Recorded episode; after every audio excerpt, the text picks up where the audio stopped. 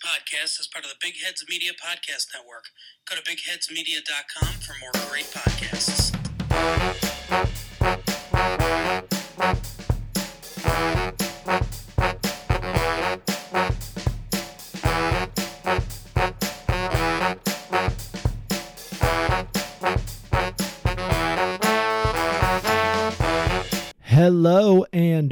Welcome to today's episode of the 49ers Unrestricted Podcast. I'm Timmy Gibson here with my co host, me, myself, and I, because my good friend Daniel Bigelow is celebrating his honeymoon. Daniel will be back with us next week, but I'm excited to get this quick episode up. Going to be a quick hit recapping the 49ers win last week on Thursday Night Football over the New York Giants. I know it took me a little bit to get this one uploaded. Wanted to make sure to see the 49ers' next opponent play over the weekend. Very glad I did. We'll get to this later, but the Arizona Cardinals, who were kind of thought of as the worst team in the NFL, just knocked off the Cowboys, who were thought of as the best. So definitely glad I waited to get this recorded to talk a little bit about that. But thank you as always for tuning in. Really excited to have you here. Daniel, if you're listening, hope the wedding and honeymoon were a big success. But yeah, 49ers got a win over the Giants last Thursday. Another one, like many of our, our first couple games this season, that was not really in doubt. The Niners were up early and just kind of kind of cruised, which is is what you want to see from this team. This is a team that has its eyes on the Super Bowl, and these types of wins are the ones that you want to make sure don't slip you up. So all in all, really, really glad with the 49ers win over the Giants. Final score of 30 to 12. Game was never really in doubt after the first quarter. Ended the first quarter tied, and then the Niners pulled ahead, and it never and never looked back. So really excited uh, how, about how that win went. You want to see the 49ers put games away like this there are a couple things that we want to we want to chat about. First of all, Brandon Aiyuk was out for the game. It didn't matter for this game. He was nursing a shoulder injury. Obviously, we saw him really really fight through some pain to play the week before against the Rams.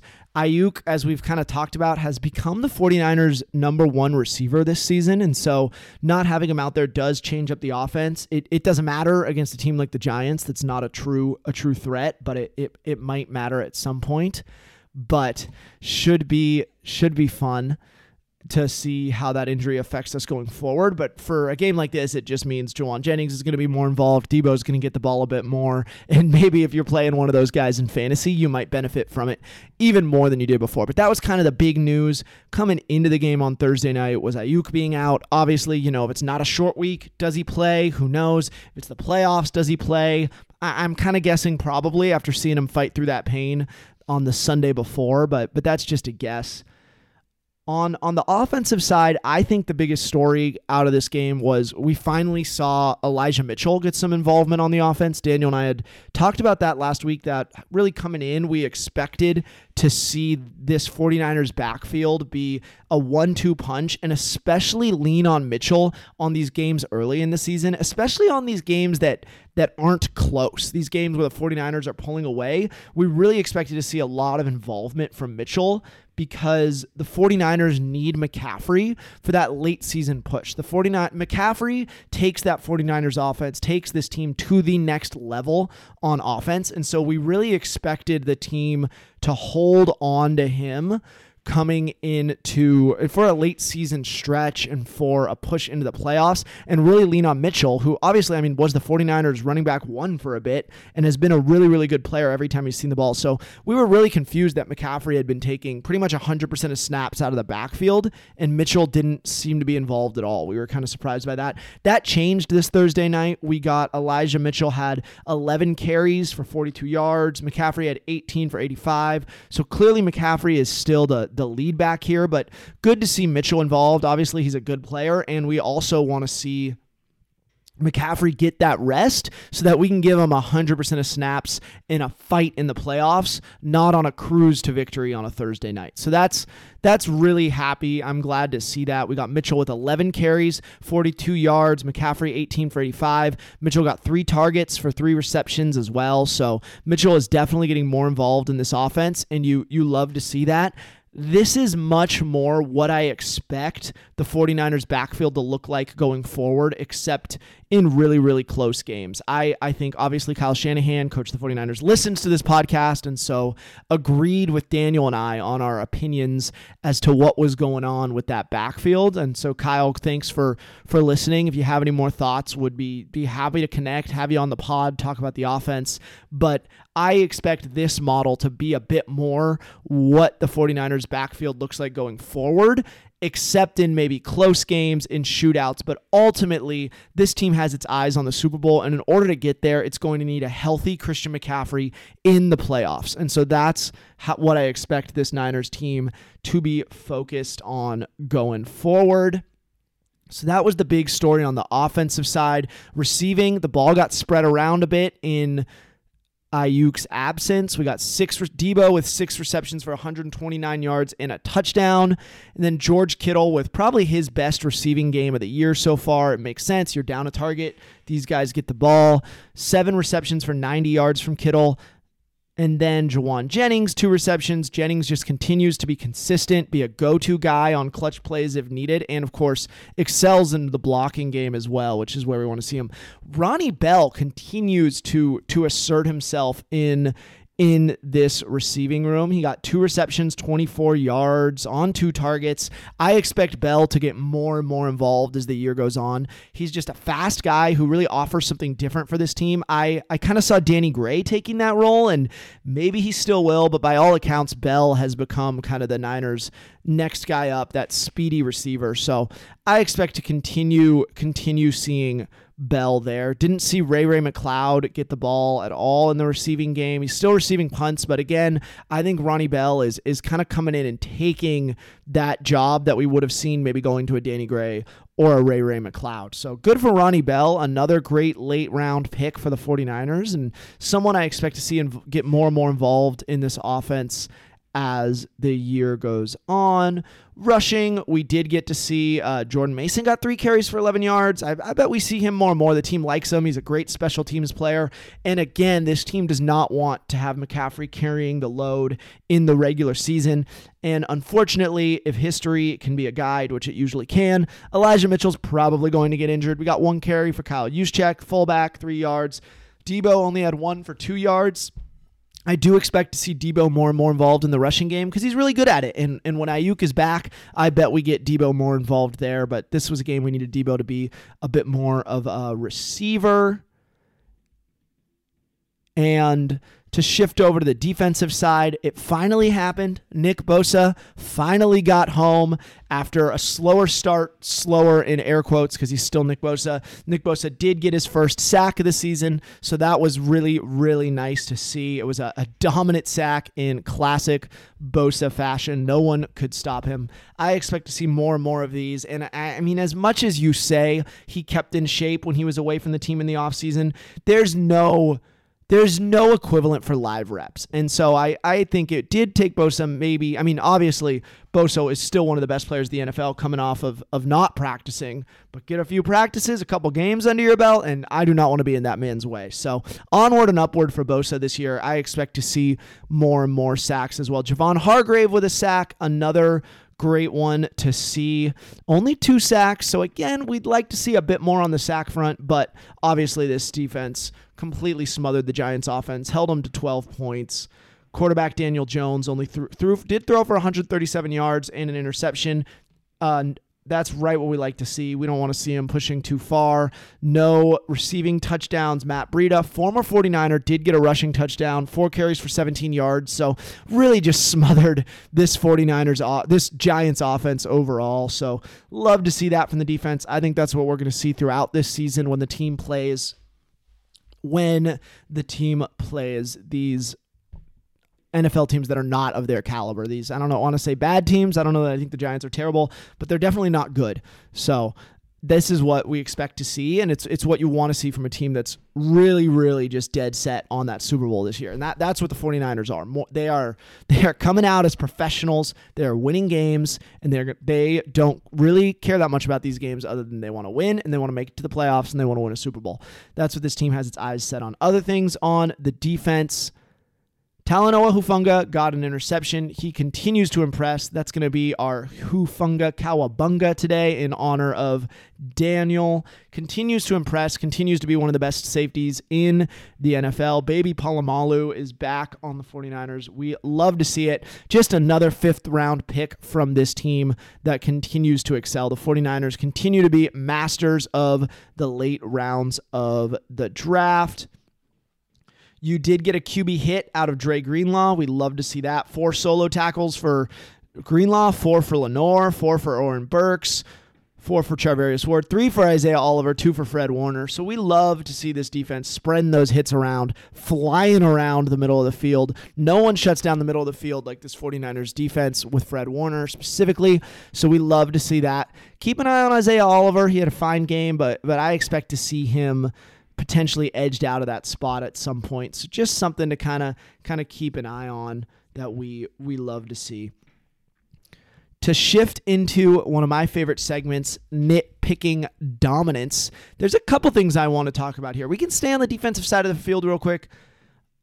New 49ers defensive coordinator Steve Wilks, not on the sideline this week. Calling plays from the booth.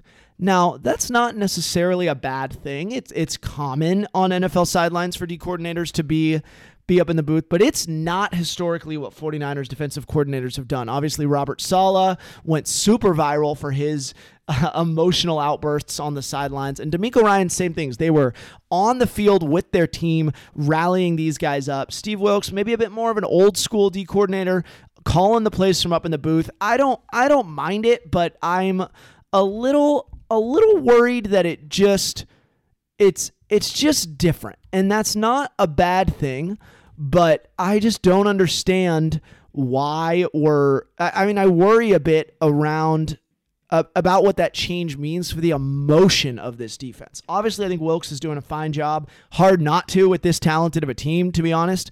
So I don't know if we've seen if he truly is on the level of DeMeco Ryans and Robert Saleh, two obviously incredible defensive coordinators the 49ers had before him. But I worry a little bit about Wilks's ability to produce the same level of emotion on the booth from the booth. And I, I don't know if that's bad, but it, it does spell a shift from the high, high levels of emotion that DeMeco Ryans and Robert Saleh were were steering on the sidelines. And I'm wondering if maybe Wilks is just a different approach. And I, I worry it could lead to the 49ers being a, playing with a little bit less emotion. I have no reason to think that. I don't I think Wilks is doing a great job so far, but it's just kind of in the back of my mind like what what is the difference in terms of one of these high emotion, spirited defensive coordinators rallying guys on the sidelines and Wilks up in the booth? And the 49ers are used to having that guy on the sideline. So hopefully guys like Bosa, Fred Warner are going to be those emotional leaders, but it's it's something to keep an eye on. Finally, I think the most important nitpicking dominance we've done so far this season, not the best game from Brock Purdy, in my opinion. He finished 25 for 37 passing, 310 yards, two touchdowns, zero interceptions. He did take two sacks. So obviously not a bad game on the stat sheet. He got the win. He keeps the win and two touchdown streak alive. So I'm I'm happy to be seeing these kind of things from Brock Purdy, but really kind of inaccurate to start the game. I mean, there was a pass early on where George Kittle had to play defensive back and bat the ball away from the defense. And I'm just starting to worry a little bit about Purdy in these games. He takes a little bit to settle in, and he is, like many Kyle Shanahan quarterbacks before him, succeeding because of the system right now, especially in a game like this. And that's good Purdy succeeding in the system means that we can spend a lot of money on great defenders, on great players, and build this incredible offense without him. But we we were kind of sold a bill of goods that Purdy was different than Jimmy, that Purdy was different than Brian Hoyer, that Purdy was different than these other guys who have come in and just run Kyle Shanahan's offense. We were under the impression coming in that Brock Purdy was a playmaker, a guy who can make plays when it breaks down when the offense isn't right. Now, we have no reason to think he's not. We have not seen anything but that. But the way he played on Thursday was not his best game. He won because of the system. We didn't win because of Brock Purdy. And that's fine when you're playing the Giants on Thursday night. But in some of these playoff games, obviously in the Super Bowl against the Chiefs, Jimmy got there, same type of thing, winning because of the offense, and he could not get us the win. Now, Brock Purdy has gotten us wins in his brief time as the 49ers quarterback. So I I really do think he could be one of those guys who can the team can win because of him but I'm I'm starting to just get a little worried, and I can't put my finger on why. But I just I want to see Brock Purdy win us some games, and he's gonna need to settle down in the especially in the beginning of these games. When you're playing a team like the Chiefs or the Bills or the Cowboys, you need to start hot, and so I I want to see Purdy come out a little stronger down the stretch. So I'm not concerned, but if he keeps having slow starts like this and being pretty inaccurate, I'm going to start to get concerned. So that's my nitpicking dominance. Right now, those kind of rough starts don't matter, but they might down the line. So moving on to next week, the 49ers are taking on the Arizona Cardinals on Sunday. Uh, if I had recorded this before last weekend's games, I would have told you the Cardinals were the worst team in the NFL. I would have told you that the 49ers are going to coast to a victory. And then the Cardinals just beat the Cowboys. So I don't know what's going on. This team is playing hard. Head coach Jonathan Gannon has obviously been mocked many, many times. If you haven't seen his who drove to work today, who took the bus speech, stop what you're doing, pause this podcast, and go watch it. It is all time cringe. But he does seem to have this team playing hard. This team was mocked for bringing in Josh Dobbs two weeks before the season started. Dobbs went viral over the weekend for going into the team shop and showing that he was not able to purchase a Josh Dobbs Arizona Cardinals jersey. And now Dobbs is playing well, and this team is playing hard for Jonathan Gannon, and this team just beat the Dallas Cowboys. So good for the Cardinals. I still don't think the Cardinals are very good. I think they're better than we thought. I don't think they're going to get the first pick. I think Kyler Murray is going to come back at some point and this team's going to start making some noise but they are not in the same class as the 49ers. So I, I, I, think the Niners are going to win this game, but I worry a little bit that it could be a trap game. So that's something to keep an eye on for sure. But I, I don't think this team is ready for trap games. I think they are they are playing as professionals right now. They are just putting wins away. So I expect the 49ers to win, but I'm not as like I'm I I think the Cardinals could put up a make some noise, put up a bit of a fight. So we'll we'll have to see. I I, I think they will win. I don't think it's going to be particularly close, but if it winds up being close in the fourth quarter, I, I don't know that I'm completely shocked. This Cardinals team is just kind of weird right now. So I think the 49ers are a better team. I think they're in a different class than the Cardinals, but I'm still not super sure what's going to happen. So something to keep an eye on definitely don't want the Card- the 49ers coming in just expecting a win here. That that's kind of my if we go in expecting a win like the Cowboys did, the Cardinals could make some noise. Now, the Cowboys had lost cornerback Trevon Diggs to an ACL tear in practice that week. That kind of thing can really mess with a team's emotions. So maybe they just were kind of still in a weird spot because of that. So I don't really know what to expect, but to summarize my thoughts, I think the Cardinals are better than everyone thought going in. And I think the 49ers are still in a different tier. So I, I, think the 49ers win, but I'm not sure it's like the way I would expect the 49ers win if they were playing the Bears right now, is kind of kind of what I'd put it. To wrap things up, I'm going to do one of our favorite segments, bold predictions. I had Nick Bosa getting two sacks last week. He got one, so we're close, but not all the way there. A couple other things to remember with this game. Brandon Aiyuk is practicing. Deebo Samuel is not with a rib injury. So some weird stuff going on in the receiver room. Because of that, I'm going to say Ronnie Bell gets a touchdown. Ronnie Bell, receiver who's getting more and more involved every week, gets a touchdown. And since Daniel's not here, I'm going to go two and keep rolling with Nick Bosa. Two sacks on Josh Dobbs, quarterback of the Arizona Cardinals. That is all I've got for you today, listeners. Thanks for tuning in to hear just my voice. I know it's not the same as with me and Daniel. We're going to have Daniel back next week. Really excited for that. Continue to enjoy this dominant 49ers season. It's obviously being very, very fun. Thanks for tuning in as always, and stay safe out there, everybody.